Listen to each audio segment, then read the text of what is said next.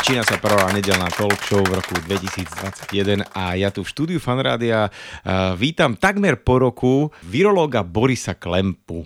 Ahoj Boris. Ahoj. Pamätáš sa ešte, aké to bolo pred rokom, keď sme teda uh, sa bavili o tom vôbec, že čo je koronavírus ako taký, teda nemyslím tento konkrétny. Ty si teda vysvetlil, ak to z tých zvierat prechádza tak, že keď si spomeneš rok predtým, že ako si vnímal vlastne to, že je tu nejaký nový druh koronavírusu, že či si to bral len ako takú udalosť by the way? Musím povedať, že veľa tých vecí medzičasom teda nie len to, že sa udialo neskutočne veľa vecí, ale aj veľa tých informácií sa menilo a veľa vecí nás prekvapilo a určite v tom januári som to vnímal tak, že toto bude ďalší SARS. Takže predpokladal som, že to bude niečo také, ako bol SARS a teda, že prebehne nejaké šírenie celosvetové síce, ale tými, tými opatreniami vlastne izolačnými a karanténnymi sa to v priebehu nejakých možno mesiacov zastaví a Čiže žiadna sranda, e, nič, nič, z čoho by si človek mohol uťahovať, ale že to bude taká nejaká uh,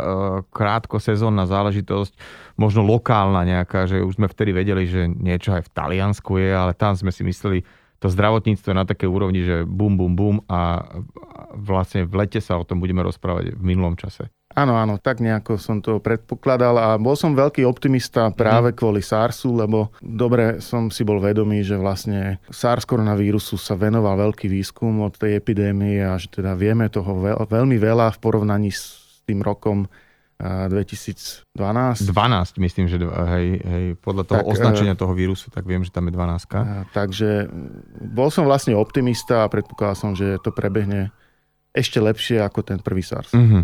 A teraz už keď máme tie informácie o tom víruse a tak, tak z tvojho pohľadu ako virológa teraz, čo je inak? Prečo to takto sa dialo celý rok a na celom svete globálne a hoci teda nebola tam taká vysoká mortalita ako pri tom SARSe, ale zase na ten počet ľudí nakoniec ten počet obetí dobehne aj presiahne. No určite ten zásadný rozdiel, o ktorom už tisíckrát každý hovoril, je, je teda ten, že, že tento vírus na rozdiel od pôvodného SARSu je schopný sa veľmi intenzívne množiť v ľudskom hrdle a to už v čase, keď ten človek ešte vôbec nevníma žiadne príznaky, tak v tom čase už má obrovské množstvo vírusu v hrdle a vďaka tomu mm-hmm. sa tento vírus vlastne veľmi ľahko šíri a šíria ho ľudia, ktorí sú nevedia aspoň na pohľad zdraví a nevedia Áno. o tom. Mm-hmm. Nevedia, vlastne pri tom, pri tom ako keby uh, ťažšom víruse, tak tam uh, je zjavné, že ten človek je chorý a iba v tom čase uh, nakazoval, keď teda a vlastne keď sa vyizolovali títo ľudia, tak on postupne sa nemal ako šíriť. Hej? Rozumiem tomu tak. Presne tak. Pri prvom SARSe v podstate okrem toho fenoménu super šíriteľov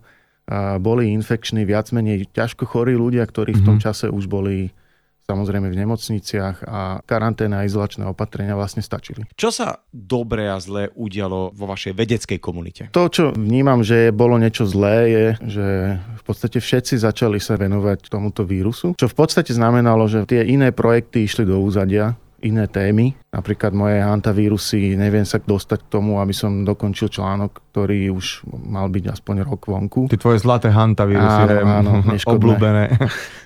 milé a neškodné, lebo sa nešíria z človeka na človeka.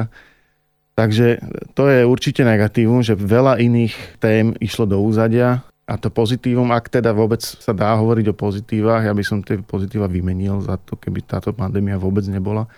Tak ale tie pozitíva určite sú, že vlastne prišlo obrovskému ako keby nárastu tej multidisciplinarity. Pre mňa osobne, ja som vždy tým, že som bol v zahraničí dlho, tak ja som mal tendenciu mať spolupráce všetky so zahraničím v podstate a zistujem teraz, že tých slovenských kolegov som dosť málo poznal, tak teraz vlastne som mal príležitosť poznať obrovské množstvo slovenských vedcov z veľmi rôznych oblastí, ktorých zrazu viem, interagujem s nimi, máme spolu nejaké rôzne aktivity, takže to je niečo fantastické z môjho pohľadu.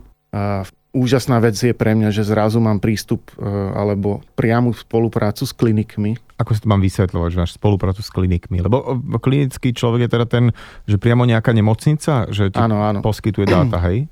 Čiže my máme momentálne spoluprácu vlastne s, s infekčnou klinikou na Kramároch, uh-huh. s doktorkou Košťalo, s doktorom Sabakom, ktorí teda sú absolútne v tej priamej línii a priamo riešia pacientov s covidom na, na svojom oddelení. No a vďaka tejto veľmi intenzívnej spolupráci vlastne máme možnosť robiť rôzne klinické validácie, máme prístup ku klinickému materiálu, ale aj k dátam od nich. A takúto intenzitu spolupráce s klinickom pracoviskom som nikdy nezažil. Čiže pre vedca, e, takto, vieš, keby, ja neviem, som vulkanológ a tento rok buchne nejaká sopka, tak zrazu to moje povolanie tak akože tak napuchne a, a je také dôležité. Takže pre virológa e, na jednej strane ty by si sa radšej venoval tým svojim hantavírusom, ktoré sú také neškodné a môže si ich tak potichučky kedykoľvek e, robkať. Ale teraz ako pre virológa bol tento rok v tomto smere taký podstatný a zaujímavý, že taký ten shift, taký ten posun e, veľký nastal v tom, že zrazu všetci sa nakopli, hej, že všetci zrazu komunikujú, riešia vymieňajú si informácie. Je Slovensko z tvojho pohľadu v rámci teraz tej vedeckej komunity, lebo zachytávam niečo také, že v tom marci, apríli bolo tak slovenská veda tak pochválená zvonka, že dodávate do tej medzinárodnej komunity také veľmi zaujímavé výsledky. Pripomeň mi, čo to bolo? No my sme vlastne hneď na začiatku z úplne tých prvých slovenských pacientov izolovali koronavírus vlastne na, v laboratóriu, na, mm-hmm. na bunkových líniách a tým, že my sme súčasťou Európskeho vírusového archívu, a čo je teda momentálne už celosvetová organizácia, ktorá si dáva za cieľ práve zhromažďovať vírusy a, a poskytovať ich ďalej pre výskum a vlastne pomáhať virologickému výskumu, No tak my sme samozrejme tie vírusové izoláty veľmi rýchlo aj do toho vírusového archívu poskytli. V tom čase, keď ich ešte skutočne nebolo tak veľa. Uh-huh. Takže boli sme jedni z tých prvých, ktorí tie vírusy dali k dispozícii. A skutočne bolo nezáujem a, a naozaj sme ich aj poskytovali veľa. Ako to voláte vlastne, že, že čo robíte s tým vírusom? Izolujeme.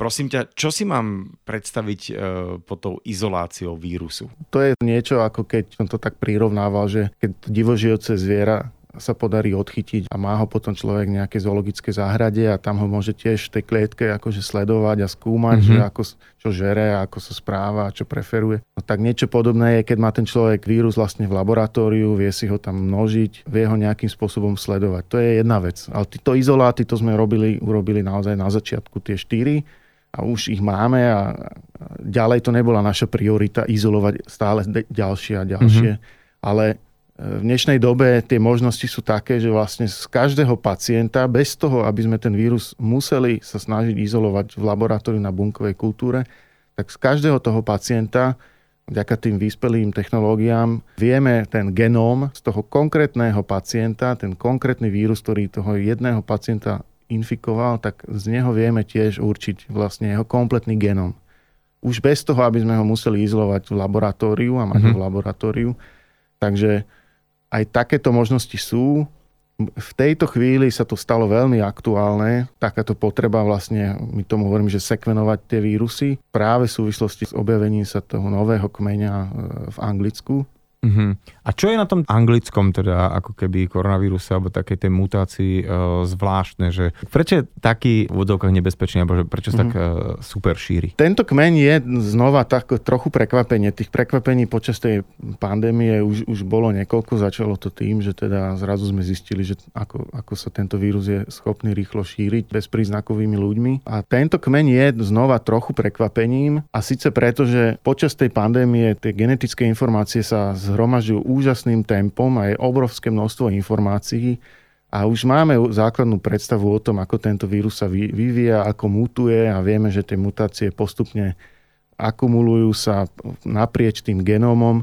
A tu nás zrazu sa vlastne objavil kmeň, ktorý má zrazu tých mutácií až nečakane veľa naraz a nie sú naprieč celým genomom ako keby rovnomerne, ale sú sústredené na tie biologicky dôležité veci, ako je práve napríklad ten spike proteín, to je ten proteín, ktorý vytvára tie výčnelky typické pre tento vírus. A teda nahromadilo sa v tomto kmeni niekoľko takýchto mutácií, o ktorých predpokladáme, že môžu mať teda naozaj dôsledky pre biologické vlastnosti a predovšetkým na tú schopnosť uh, infikovať bunky a teda z toho vyplýva, že tento vírus je schopný sa ešte účinnejšie šíriť, šíriť. čo už som mm. mal pocit, že ani nie je možné, lebo veď tento vírus sa tak či tak šíri veľmi účinne. Ale je fakt, že teda našli sa tam tieto mutácie, niekoľko, mm-hmm. a plus zároveň to pozorovanie v Anglicku, že ako rýchlo tento vírus vlastne začal dominovať, že v podstate v priebehu mesiaca absolútne prevládol v Anglicku. Spätne sa zistilo, že prvé sekvencie z tejto línie, z tohoto kmeňa sa našli už zo septembra, ale v podstate pointa je, že v priebehu novembra možno on absolútne prevládol a teraz dominuje. Od septembra došlo, ako prešlo už teda dosť veľa času. Myslíš si, že teda sa mohlo stať, že aj vďaka tejto mutácii sa tak e, znásobuje počet infikovaných u nás na Slovensku? Zatiaľ nemáme absolútny dôkaz. Mm-hmm. Čiže nenašli sme ešte e, presne tento kmeň u nás, ale to samozrejme môže byť aj tým, že my sme doteraz sekvenovali veľmi málo, dá sa povedať, že len sporadicky, ale Priznám sa, že vôbec by ma to neprekvapilo. Dá sa to v podstate predpokladať. Už vyskakujú tie informácie z rôznych krajín o tom, že už ho našli aj v iných krajinách. Mm-hmm. A znova to nie je náhoda. Tie prvé informácie sú zrovna z takých krajín, ktoré sekvenujú veľmi veľa a dobre. Takže dá sa s tým počítať, že to tak je. A teda my sme doteraz sekvenovali v podstate pomerne málo, len, len sporadicky, tiež na základe spoluprác tej prvej fáze s vedeckým parkom a, a teraz neskôr aj s prírodovedeckou fakultou a s matematicko-fyzikálnou fakultou. A musím sa priznať, že naposledy sme sekvenovali pomerne nedávno, z hodou okolností, vlastne v decembri. A ten poput k tomu, aby sme znova niečo osekvenovali, vlastne vzýšiel práve od e, tej našej spolupracovníčky klinickej, od doktorky Koščalovej, ktorá nás na to trochu nabádala s tým, že ona má pocit, že sa niečo zmenilo, že niečo je inak, že zrazu majú tak veľa infikovaného personálu, ako keby to bolo v decembri, hovoríš. To bolo v decembri. Čiže, čiže vlastne už ona, ako keby človek z toho reálneho prostredia... Presne aj, tak. Vlastne... Už zachytila, že niečo sa tu deje, že nejak, nejak viacej sa uh, šíri tento vírus, pritom dávame rovnako veľký pozor, rovnako máme rúška, všetko, že stále... Presne tak, presne tak. Čiže vyslovene od, od toho človeka z praxe vyšiel takáto, takýto námet, že skúste, ak sa dá niečo osekvenovať. No tak sme sekvenovali vzorky priamo vlastne z, z kramárov. Bolo to málo vzoriek, len 12, ale a nenašli sme ten anglický kmeň, to poviem rovno. Ale zaujímavé je, že vlastne ten anglický kmeň je typicky niekoľkými mutáciami, ktoré, o ktorých sa predpokladá, že majú vplyv na tú, na tú infekčnosť a jedna z nich je, je delécia v tom spajkovom proteíne. Delécia, od, od delete, o anglickom? Áno, áno, okay. to znamená, že že vlastne veľmi krátky úsek toho génu ako keby vypadol, Aha, chýba. Vymazaný, hej. Je, je, áno, je vymazaný. Sú to len dva, dve aminokyseliny, čiže 6 nukleotidov. A, a takúto deléciu sme vlastne u troch tých sekvencií pochádzajúcich z kramarov našli len túto deléciu. Čiže nie je to ten anglický kmeň, ale je ale to jedna tie, mutácia. Ale všetky tie anglické majú aj túto deléciu. Áno. OK.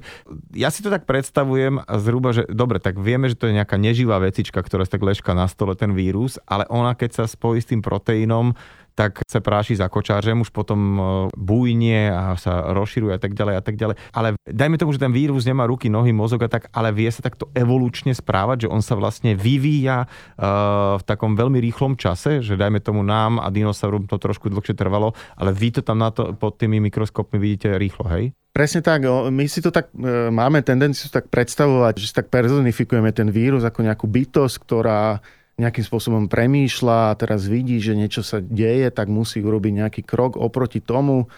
A to samozrejme tak nie je, to len my si to tak predstavujeme v mozgu. Aj my, virológovia, si to tak predstavujeme. Ale to, sedí to nie, v podstate. To, nie je to, že, že len ľudia, ktorí nemajú o tom príliš tušenia, že ty, môžem ich ukludniť. Ale teda v skutočnosti to, čo vidíme, je naozaj, že evolúcia v priamom prenose a v skutočnosti to naozaj celé prebieha na úrovni toho genómu, na úrovni mm-hmm. tej genetickej informácie a proste akákoľvek zmena v tom genóme, ako náhle je pozitívna z hľadiska ďalšieho šírenia, tak samozrejme okamžite sa v úvodzovkách uchytí a teda stáva sa dominantnou. A toto očividne nastalo, čiže napríklad to, že tá delécia je v tých bratislavských kmeňoch a zároveň taká istá delécia je anglických kmeňoch, ale pritom tam nie je inak vzájomný link evolučný, Jasné. súvisiaci, tak to je niečo, čomu sa hovorí, že konvergentná evolúcia, čiže tá, Na tá istá miest... mutácia Áno. vznikla nezávisle od seba práve preto, že očividne má určitú evolučnú výhodu. Nová mutácia koronavírusu, tá britská, sa síce šíri rýchlejšie, ale opravom, ak sa e, teda mýlim, ak ten vírus chce prežiť, tak sa síce chce samozrejme rozširovať e, do čo najviac hostiteľov za čo najkračší čas, ale nemal by byť taký agresívny, aby si ich nevyzabíjal a nezlikvidoval potom aj sám seba. Áno, presne tak. Nemal by spôsobovať ťažší priebeh, či mm-hmm. nemal by byť smrteľnejší, skôr naopak ten trend by mal byť, že, že spôsobuje miernejšie ochorenia. K tomu zatiaľ nemáme jednoznačné dáta, ale dá sa to predpokladať a toto je naozaj niečo, o čom, sme, o čom som rozprával už viacejkrát, už od začiatku, keď sa bavilo o, o mutáciách, tak vždy som hovoril práve o tom, že tá evolúcia tlačí vírus vlastne k tým vlastnostiam, ktoré zlepšujú prenosnosť, pretože vďaka tomu sa ako keby neustále žije ďalej a zároveň znižujú práve tú, tú, Ten tú nebezpečnosť. Tú nebezpečnosť áno. Uh-huh. Aj tú mortalitu teda, že... že tak to, v podstate no... vždy, keď, keď máme nejaký vírus, ktorý u ľudí spôsobuje veľmi ťažký akutný priebeh a smrteľný, uh-huh. tak je to vlastne taká indícia, že to je vírus, ktorý je pre nás evolučne nový. Mm-hmm. Dobre, tak poslucháči, máme tu dobrú správu, hej, že síce teda pravdepodobne tu už máme určite aj tú britskú odnož tohto vírusu a je to veľmi pravdepodobné. Je to keď, pravdepodobné. Keď nie, tak máme aj svoju Slovensku, ktorá už je Ale taká... môžem povedať, že pracujeme na tom, aby sme to veľmi rýchlo odhalili. Áno, aby sme mali exaktný dôkaz, či to tak je alebo nie. Ale teda tá dobrá správa je to, že neznamená to, že by teda ľudia tu vďaka tomu mali nejak mať väčšie problémy. Naopak, ten vírus by mohol byť slabší. Ale zase problém je to, že ich bude viacej tých Presne tak, čiže tam mm-hmm. tie percentá nepustia Jasné, a proste vždy tam... určitá časť bude veľmi ťažké prípady a smrteľné a keď bude celkový počet prípadov oveľa vyšší, tak bohužiaľ. Dobre, ale je to teda dobrá druhá veľká správa a to je to, že to, čo sme sa bavili úplne tiež pred uh, tým necelým rokom, že hovoríš, že si myslíš, že te, v tempe vývoja by tak do roka už tu mohla byť e, vakcína. A fakt sa to stalo, že vlastne ešte za menej ako rok e, vedci dali dokopy v podstate aj tú prvú, druhú, tretiu klinickú fázu testovania a máme tu zatiaľ na trhu minimálne dve vakcíny a čo som čítal, má ich byť oveľa viacej, ktoré sa už distribujú. Tak poďme na tie vakcíny. Čo sa deje teda, keď e, príde ku mne tá vakcína do môjho tela, že prečo potom ten vírus má zrazu problém má infikovať. Vakcína to treba povedať, lebo niekedy mám pocit, že ani také úplne elementárne informácie o vakcínach vlastne ľudia ako keby nepoznali. Že zmyslom vakcín je vlastne prevencia preto vakcínu dostávajú zdraví ľudia, nie tí, ktorí už sú infikovaní a chorí. Pre nich už je vakcína neskoro, oni už mm-hmm. potrebujú niečo iné, potrebujú ten liek. Čiže vakcína je niečo na prevenciu, aby sme vôbec zabránili tej infekcii. A podstatou vakcinácie je vlastne poskytnúť telu v nejakej neškodnej forme ten vírus alebo patogen všeobecne, aby imunitný systém sa s ním stretol, ako keby ho spoznal, ako keby si natrénoval tú imunitnú odpoveď aby potom neskôr, ak príde už tej ozajstnej infekcia, zjaví sa ten e, reálny vírus, aby už ten imunitný systém vlastne vedel reagovať oveľa rýchlejšie a silnejšie uh-huh. a vlastne eliminoval tú infekciu tak rýchlo, tak skoro, že vlastne nepríde k rozmnoženiu, nepríde uh-huh. k masívnemu rozmnoženiu vírusu a tým pádom nepríde ani k ochoreniu. Spomínal si to, že Očkovať by sa vlastne mali len ľudia, ktorí momentálne netrpia, ale teda e, ochorením COVID. Áno, tak by to malo byť, uh-huh. pokiaľ viem, tak každý by mal byť otestovaný, myslím si, že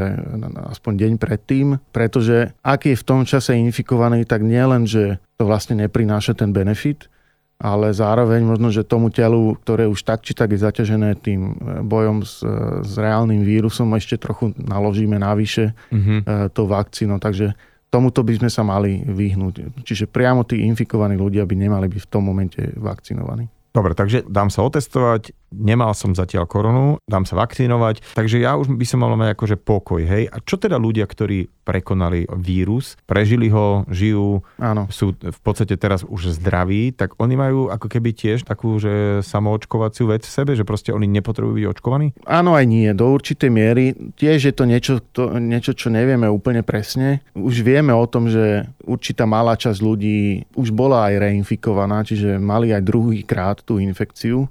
Vzhľadom k tomu, aké obrovské počty ľudí sú infikované po celom svete, tak je to skutočne veľmi, veľmi maličká frakcia, ktorá už, koľko bolo takýchto prípadov zachytených tých reinfekcií. Ale teda predpokladáme, že, že tá imunita nie je doživotná, ale že časom vlastne slabne. Uh-huh. A v tomto prípade tá vakcína by vlastne mala ako keby pomôcť tej dlhodobej imunite, čiže predlžiť tú dobu, pokiaľ je človek imunný.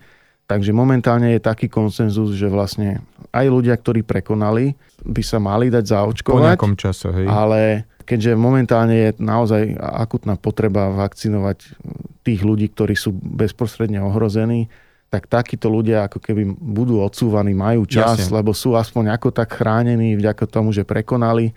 Zase treba si to predstaviť tak, že je to biológia, je to príroda, sme rôzni ľudia, čiže aj tie priebehy boli rôzne. Tí ľudia, ktorí mali ťažký priebeh, o nich sa vie, že majú veľké množstvo protilátok vytvorených, že pravdepodobne tá imunita bude lepšia, silnejšia, uh-huh. kdežto u tých zmiernych možno, že e, rýchlejšie ako keby odoznieje. Čiže aj ľudia, ktorí prekonali, by mali benefitovať z tej vakcíny s tým, že by mi mala poskytnúť akúsi dlhodobejšiu ochranu. Ale teda, teda môže to byť až neskôr. Z toho virologického hľadiska tým pádom, že keď sa dostatočné množstvo ľudí vakcinuje a teda niektorí samozrejme už budú mať aj za sebou koronu v tom zmysle, že budú akoby na chvíľku imuní, tak ten vírus ako taký, že stratí možnosť sa šíriť. O to tam ide, hej? Že vlastne ano. on nebude už mať, že ja ťa teraz napríklad prídem, stretnem, dajme tomu, že ja som e, pozitívny, ty si ale vakcinovaný, tak ťa nenakazím. A takto, keď sa vlastne ja sa vyliečím a nikoho som nenakazil, lebo všetci okolo mňa buď prekonali, alebo boli vakcinovaní,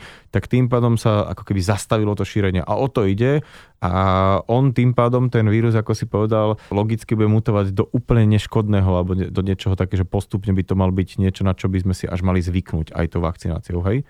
Áno, ale v tomto nevidím ako priamu súvislosť, že, že to, že bude mutovať smerom k nejakej slabšej verzii mm-hmm. s tou vakcináciou v súvislosti s tou vakcináciou je to presne tak, ako hovoríš, ide o to, že pokiaľ ja mám nejakú pravdepodobnosť, že nakazím v priemere dvoch ľudí a keď všetci tí ľudia, ktorých stretnem, sú zaočkovaní alebo už prekonali, alebo sa tak chránime, že proste nikoho nenakazím, no tak ten konkrétny vírus, ktorý bol vo mne, vlastne vymiera, zomiera vo mne a, a zastavil som to, tú jednu tú líniu, jednu tú vetvu toho šírenia. Mm-hmm. A, takže... Tak toto je akože princíp akýkoľvek Áno. inej vakcinácie, Áno. že proste, že keď tam dojde k takému kritickému počtu, uh, tak vlastne ten Čiže ak, nemá... sa toto podarí, tak jo. vlastne by sme mali zastaviť to šírenie viac menej úplne a tú pandémiu zastavíme. Čiže nie, samozrejme je to o tom, že každý ten individuálny človek, keď je vakcínu, tak môže mať dobrý pocit, že je chránený a neochorie, ale ak sa toto podarí, aspoň u tých 70% ľudí, tak vlastne by sme mali tak sme doma. to šírenie uh-huh. natoľko zastaviť alebo zredukovať, že vlastne to prestane byť ten medicínsky problém, ako je teraz. Tak ako máme počas majstrovstie sveta v hokeji kopec expertov a trénerov hneď na hokej, tak teraz, keď sa začalo e, vakcinovať, tak e, zrazu tu máme kopec virológov, odborníkov cez e, vírusy, Vieš čo, ja nie som teda antivaxer, ale úplne uh, chápem obavy ľudí, ktorí keď sa im narodí dieťa, tak, tak ako rozmýšľajú, že či tie maličké stvorenia, do ktorých sa teraz ide vpraviť nejaká vakcína proti chorobe, ktorú možno by ani v živote ne, ako nedostali, ale tu máme úplne inú situáciu. Tu máme momentálne vírus, ktorý je na celom svete, zabíja ľudí na dennom poriadku, uh, máme vakcínu, ľudia, ktorí majú nad 18 rokov sa môžu akože dobrovoľne proti tomu zaočkovať a do toho všetky tie uh, hoaxy a, a, rôzne správy. Čo sa tebe, v tebe ako deje ako virologovi, keď toto všetko počuješ na okolo? No je to ťažké to tak zhrnúť. Je to naozaj tak, že zažívame takú obrovskú krízu vlastne dôvery v akékoľvek autority. A toto úplne presne patrí k tomu, je tam samozrejme v tom antivaxerskom hnutí tiež niekoľko tých vrstiev a sú ľudia, ktorým v úvodzovkách nie je pomoci a, a keď niekto tu blúzni o, o čipoch a, okay. a podobných veciach, tak o tom, o tom sa vôbec nebavme. A potom samozrejme e, rozumiem tým ľuďom, ktorí proste majú len strach a z nejakých obavy, obavy, mm-hmm. obavy z nejakých vedľajších účinkov a je to proste strach z niečoho nového. To si myslím, že je úplne prirodzené pre našu psychiku, že máme strach z niečoho nového. A tu nám naozaj pomôže len to trpezlivé vysvetľovanie, že vlastne tieto vakcíny boli samozrejme veľmi rýchlo vy, vyvinuté, ale to neznamená, že, že sa tam niečo podceňovalo alebo vypúšťalo. Vôbec to nie je tak, že by ten vývoj naozaj začal až niekedy v januári. Tieto technológie sme tu už mali už, už roky bol vlastne intenzívny výskum vlastne práve takých technológií, ktoré umožnia tvorbu takýchto e, nových, rýchlo dostupných vakcín pre nové epidemické ochorenia. Boli rôzne iniciatívy. Vlastne už potom SARS sa, sa to rozbehlo celkom, čiže v 12. Hej, takže, ale tak ono, takže keď... nie je to, nie je ta, tie technológie nie sú akože nevznikli zo dňa na deň, mm-hmm. nie je to niečo absolútne nové. A tie klinické skúšky prebehli, samozrejme, že nejaké úplne dlhodobé dáta sa dajú proste e, získať len, dobe. len po dlhej dobe, s tým, s tým neurobíme nič, ale na druhej strane tie klinické skúšky prebiehajú pod, pod, pod neuveriteľnou kontrolou verejnou, aká nikdy nebola. A prináša to práve takéto absurdity, že nielen pri akejkoľvek inej vakcíne, ale pri akejkoľvek inom, inom lieku už sa niekedy niekto zamyslel predtým, než si ju dal e, do úst, že a ako dlho prebiehala klinická skúška na tento liek? Vieme, čo myslíme, že hej, že hoci čo, čo berieme denne, hoci kedy po opici ráno stanem šup e, e, rúžiaka a keď si potom prečítam, aké to môže mať nežerúce účinky a veľakrát má, tak akože by som to teda ani doma nemal. Chápeme, ale, ale a to sú to veci, ktoré sú funkčné. Ktoré... Presne tak. A mhm. zároveň vlastne teraz aj veľa tých informácií z tých klinických skúšok, keď keď vlastne sa dostane ako keby na verejnosť, tak sú veľmi nadhodnocované tie konkrétne udalosti uh-huh, uh-huh. a keď sa k tomu nepovie to všetko, tak to, tak to vyznieva hrozivo. Ale teda, čo možno najviac môže ukludniť teraz je, že vo veľa krajinách už, už naozaj to očkovanie celkom intenzívne prebieha, čiže už sú v podstate milióny ľudí v tejto chvíli už tú vakcínu dostali a teda... Že už by boli dáta. Čiže tie dáta Áno, pribúdajú jasné, vlastne denodenne tie, tie a, a zatiaľ sa javia tieto vakcíny ako veľmi bezpečné. A, a práve aj o tom to je, že tie technológie od tých počiatkov vakcinovania práve smerovali k tomu, aby tie vakcíny boli vlastne bezpečnejšie. Pretože tá klasicky vyrobená vakcína, to znamená vírus celý kompletne, prepačte, ja mám tú tendenciu hovoriť o vírusoch, hej, keďže hej. som vírológ. Samozrejme máme vakcína aj proti baktériám a Jasne. tak ďalej, ale teda tá vírusová inaktivovaná vakcína, čiže vyrobím si obrovské množstvo vírusu živého, infekčného, ktorý nejakým spôsobom inaktivujem chemicky väčšinou a, následne ho použijem akciu vakcínu, to je v podstate oveľa menej bezpečná technológia ako tieto, ktoré máme dnes, ktoré sú oveľa, oveľa bezpečnejšie. Čo znamená tá mRNA skrátka a čo sa vlastne stane s tým vírusom, e, čo vyzerá ako bodliak po aplikovaní vakcíny. Čo sa týka tej mRNA, treba povedať, že vlastne túto technológiu konkrétnu, tieto mRNA vakcíny, tak to sú vlastne tie dve, ktoré ako prvé k nám sa dostanú alebo dostali a to je teda tá od firmy Pfizer, ako aj tá od firmy Moderna. Ale to neznamená, že všetky súčasné moderné vakcíny sú mRNA vakcíny. Tie ďalšie, ktoré Slovensko má momentálne zmluvy so šiestimi dodávateľmi, tak uh, tie ďalšie už sú iného, iného typu.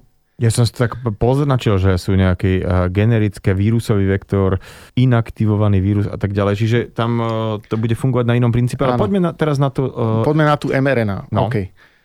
mRNA je vlastne molekula, to malé M je skrátka od messenger, čiže ako keby nejaký posol.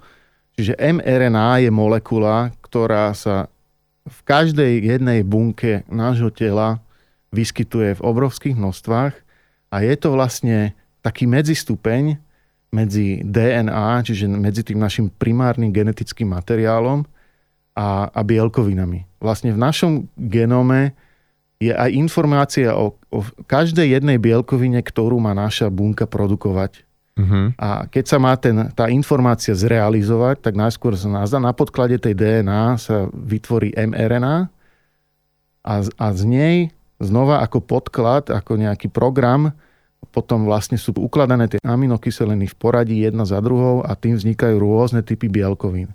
Čiže tá mRNA je niečo, čo je našemu telu absolútne prirodzené. Je to medzistupeň medzi DNA a bielkovinami. A teraz my keď do, do, dokážeme praviť do bunky túto mRNA z tejto vakcíny, tak vlastne táto plní v tej bunke presne tú istú funkciu ako tá naša prírodzená ľudská mRNA a teda začne sa realizovať jej program a vďaka tomu naše bunky začnú produkovať priamo ten spike proteín, čiže len ten proteín, ktorý je na povrchu tej vírusovej častice, ktorý tvorí tie výčnelky. Čiže nie celý vírus, uh-huh. ale len tento jeden proteín, ktorý ale tým, že je na povrchu, že je veľmi dôležitý pre ten vírus, pretože vďaka nemu sa dokáže Uchytáva, ako keby. áno, zachytiť a vliesť donútra do bunky. Je to ako keby ten kľúčik, ktorý si odomýka e, dvere do, do bunky.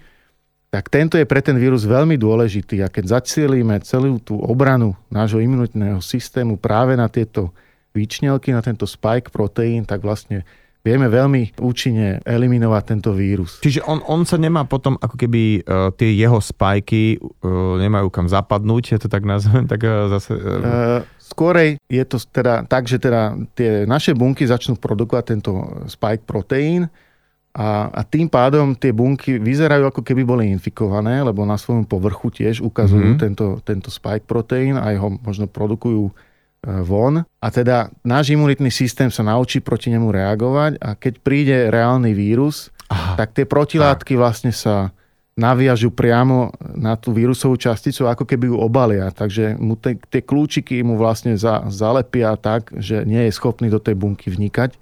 To je jedna možnosť. A druhá možnosť, že aj tie bunkové komponenty imunitného systému už sú tiež vlastne vycvičené, takže vedia aj ak by predsa k infekcii prišlo e, rýchlo rozpoznávať tie, tie infikované bunky. Ja som sa tak jednoduchšie predstavoval, že pôjdem k obvodnej lekárke a tam mi to tam švacne, ale e, tá aktuálna vakcína, ktorá je v obehu, tá sa musí držať pri teplote minus 70 stupňov, čiže kvôli tomu musia byť vytvorené také tie vakcinačné centra, aby e, dokázali dodržať podmienky prípravy a vlastne skladovania, ale zase ďalšia vakcína, tá už sa dá skladovať pri relatívne takej tej e, teplote chladničkovej. Čiže ide len o technológie a teda keď už to raz prejde tými klinickými testami, malo by to byť v poriadku a obidve vakcíny majú v podstate ten istý zámer a to vycvičiť organizmu k potenciálnemu útoku vírusu. Rozumiem správne, hej? Presne tak. Ako náhle tá vakcína, nech už má akýkoľvek mechanizmus účinku, mm-hmm. alebo teda spôsob prípravy, pokiaľ prejde tými všetkými klinickými fázami a bola registrovaná, tak znamená to vlastne, že je účinná a mm-hmm. že mhm. je bezpečná a že v podstate by mala mať e, porovnateľný účinok. E, bohužiaľ, to je nevýhoda tých RNA vakcín, že práve že RNA ako taká tá molekula je pomerne nestabilná a preto ju treba držať na tých minus 70 že Moderna to dokázala na minus 20. E, to je možno len do určitej miery veľká opatrnosť Pfizeru, lebo v princípe sú to veľmi podobné uh-huh. vakcíny. Uh-huh. Ale napríklad tá tretia v poradí, ktorá pravdepodobne príde, to je tá, ktorú vyviala Oxfordská univerzita z AstraZeneca, tak to už je tá adenovírusová vakcína, to je úplne iná technológia, ale v princípe tiež má priniesť to isté, čiže do, vniesť do bunky tú informáciu, aby samotná bunka produkovala ten spike proteín tak tá tým, že je to vlastne vírusová častica, ktorá je sama o sebe pomerne odolná voči vonkajšiemu prostrediu, tak tá už by mala byť treba skladovateľná bežne pri mm-hmm. plus 4, čiže v chladničke, tak ako väčšina iných vakcín. A tým pádom pri nej už možno bude možná aj ten klasický spôsob, že prídem k svojmu všeobecnému lekárovi. Pri to... týchto RNA vakcínach bohužiaľ je treba tieto vakcinačné centra práve kvôli tej logistike skladovania. Ty si hovoril, že toto je vhodné pre ľudí, ktorí ešte zatiaľ sú zdraví a chcú teda nedostať e, vírus.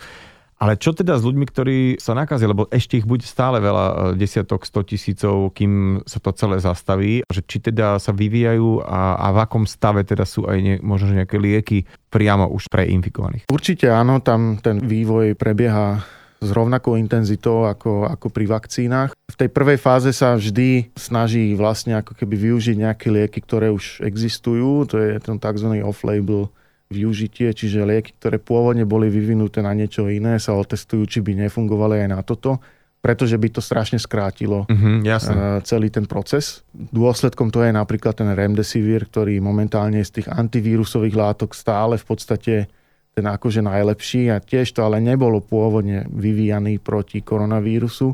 A teda ten vývoj špecificky proti koronavírusu antivírusových látok, ten určite prebieha, ale tam to... Nemáme ešte hotovo. Nemáme, ešte to, nemáme. Ne, ne, čiže...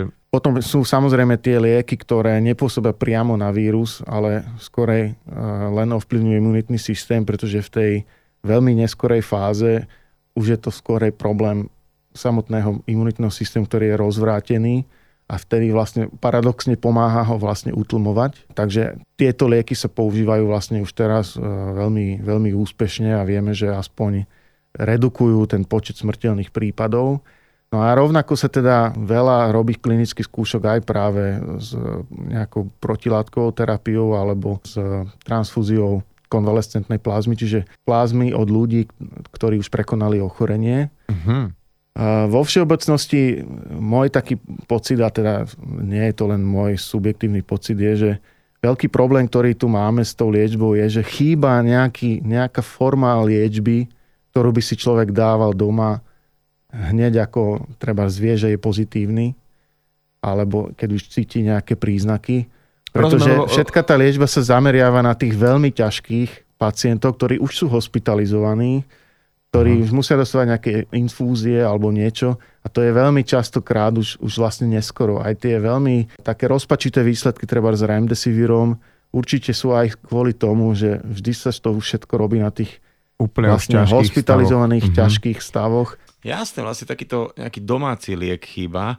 Lebo veľakrát tie uh, stavy boli také, že človek mal celé dni koronavírus doma, zdalo sa, že už to odchádza a zrazu to prepuklo a keby takýto domáci liek mal doma, možno by sa to nestalo, že by si ho tak ambulantne uh, nejak sám nahodil. Lebo teraz sa vlastne doma len tak potlačajú horúčky, bolesť hrdla nejakými liekmi, ale neničia teda uh, ten vírus, len potlačajú symptómy. Daj aj nejaký taký typik na nejaký doplnok výživový alebo liek, ktorý by sme mohli teraz užívať, aby sme sa aspoň trošku vyhli tomu novému, vlastne čo novému, že to starý koronavírus. Jednou z takých vecí, ktorá často zaznieva, je vitamín D. A to teda tiež tie, tie výsledky z tých klinických štúdií sú akože rozpačité. Nie je to jednoznačne. Niektoré vychádzajú až, až príliš dokonale, u niektorých ten efekt nie je vidieť. Ale každopádne je vitamín D niečo, čo nie je problém každému doporučiť, lebo určite to neškodí. A tým pádom to v podstate každému môjmu známemu doporučujem ako, ako niečo, čo si mož, čím si môže zlepšiť ten stav. odolnosť voči vírusom, akože vitamín D, akože, ktorý teda... V ktorý vieme, že v tejto chvíli vlastne ho máme málo kvôli, kvôli ročnej dobe. Áno, tak si takže, takže toto je určite niečo, čo uh-huh. každému uh, doporučujem. Ale znova, to nie je všeliek a nie je to záruka, že keď budem mať D, vitamín D, tak sa mi nemôže nič stať. Ešte teda uh, na jeden vstup minimálne sa zdržím a teraz trošku odskočím od uh, samotnej korony, ale budeme pri koronavírusoch. Podľa mňa ľudia sú teraz oveľa takí ostražitejší pri takých informáciách. Napríklad som zachytil, že nejaký psík medvedíkovitý e, je rozšírený na Slovensku, je to proste nejaký invázny druh, ktorý sa tu úplne že super šíri, nevšímame si to, že bolo to niekde importované niekde z diálky a zrazu tu po slovenských lesoch, ja som teda, neviem, či vôbec videl, ale možno áno, len som si myslel, že to je nejaká líška alebo niečo také mm. a že je strašne veľa takéhoto nejakého zvieratka, ktoré sa tu rozširuje úplne veľkým spôsobom, že či to ty ako teda virológ zachytávaš, že máme tu, dajme tomu, invazívny druh, ktorý e, bude za chvíľku veľmi blízko človeka, či tam nejaký víruštek sa, lebo v Dánsku tie norky vraj mali nejaký uh, koronavírus, ktorý by dokázal preskočiť aj na človeka, že či sa treba aj tomuto tak nejak uh, začať venovať vážnejšie? No tak si ma prekvapil, že ty takto ideš do hĺbky a máš to takto dobre naštudované. No tak mám kamaráta, virológa, ktorý uh, si fičí na hantavírusoch a koronavírusoch, vieš, tak aby sme sa mali o čom pri pive rozprávať, keď toto celé odznie. No tak to si veľmi dobrú tému načal s tým psíkom medvedíkovitým, pretože o ňom vlastne vyšla štúdia, ktorá vôbec až tak nezaujala celosvetovo média, ako treba z niektoré iné, ako napríklad s tými norkami. A vlastne kolegovia v Nemecku e, presne ukázali, že tento psík medvedíkovitý je veľmi e, vnímavý hostiteľ práve na tento koronavírus, dvojku, SARS koronavírus 2. Takže a dokonca možno v tej Číne tiež to zohralo nejakú úlohu. My vlastne stále nevieme. Ten pôvod je v netopieroch, mm-hmm. ale stále nie je úplne jasné, že čo bol ten medzihostiteľ, od ktorého to išlo na človeka, pretože sa nie celkom predpokladá, že, že skutočne priamo z netopiera išiel, išiel na človeka. A teda ten psík medvedíkovitý je jeden z tých kandidátov a to, že je tu teraz ako invázny druh v podstate je niečo, celkom akože pozor, nepo, pozor. znepokojujúce. A kde si som čítal, že vy ste už na to upozorňovali, A je aj taký fakt, že keď e, začnete tohto psa regulovať nejakým odstrelom, tak on sa ešte viacej začne množiť, viacej vrhov má do roka. A mňa by zaujímalo, že či teda e, váš hlas je viac vyslyšávaný a môžete si pobúchať pesťou po stole, akože lepšie ak si ako pred tromi rokmi teraz, keď je koronavírus veľkou témou. A určite môžeme. A, a, a určite mám pocit, že momentálne to aj všetci budú vnímať oveľa lepšie a viac ako doteraz. To by mala byť jedna z tých veľkých lekcií tejto pandémie. Teda nie len, že vedcov treba počúvať všeobecne, ale aj, že práve venovať pozornosť takýmto veciam, nad, nad ktorými nie veľa ľudí e, sa zamýšľa. Takže v tomto určite súhlasím a a práve takéto niečo ako invázne druhy je jedna z vecí, ktoré mm-hmm. tiež určite budú hrať úlohu v rámci takýchto zoonotických infekcií. Boris, dohodneme si takúto vec teraz, že my sa stretneme o rok. Dobre? A teda dúfam, že budeme glosovať spätne, že fú, to ti bolo ten 2020, akože ešte aj možno tých prvých pár mesiacov 21, ale potom sme to dostali pod kontrolu a začali sme normálne športovať, chodiť e, na koncerty, ale nielen tá kultúra, vôbec do reštaurácií, do posilovní, športovať, na dovolenky mohli normálne a hlavne deti mohli chodiť do školy, ľudia, ktorí nemohli pracovať, mohli konečne pracovať. A že znova sme sa tak nadýchli ako ľudstvo. A, a tiež, že teda budeme robiť niečo s, s týmito ostatnými vecami, ako je napríklad tento psíčok medvedíkovitý, že budeme ako keby väčšiu dôveru uh, klásť tým vecom, alebo teda, že dávať tým vecom a že budeme s nimi, ich budeme viacej počúvať a že budeme sa rozprávať bez rúšok napríklad, aj, to bude taká e, veľká vec. Ďakujem ti veľmi pekne za tvoj čas a buďte zdraví a dúfam, že veľmi skoro toto celé prejde. Ja veľmi pekne ďakujem za pozvanie a určite na budúci január e, veľmi rád prídem.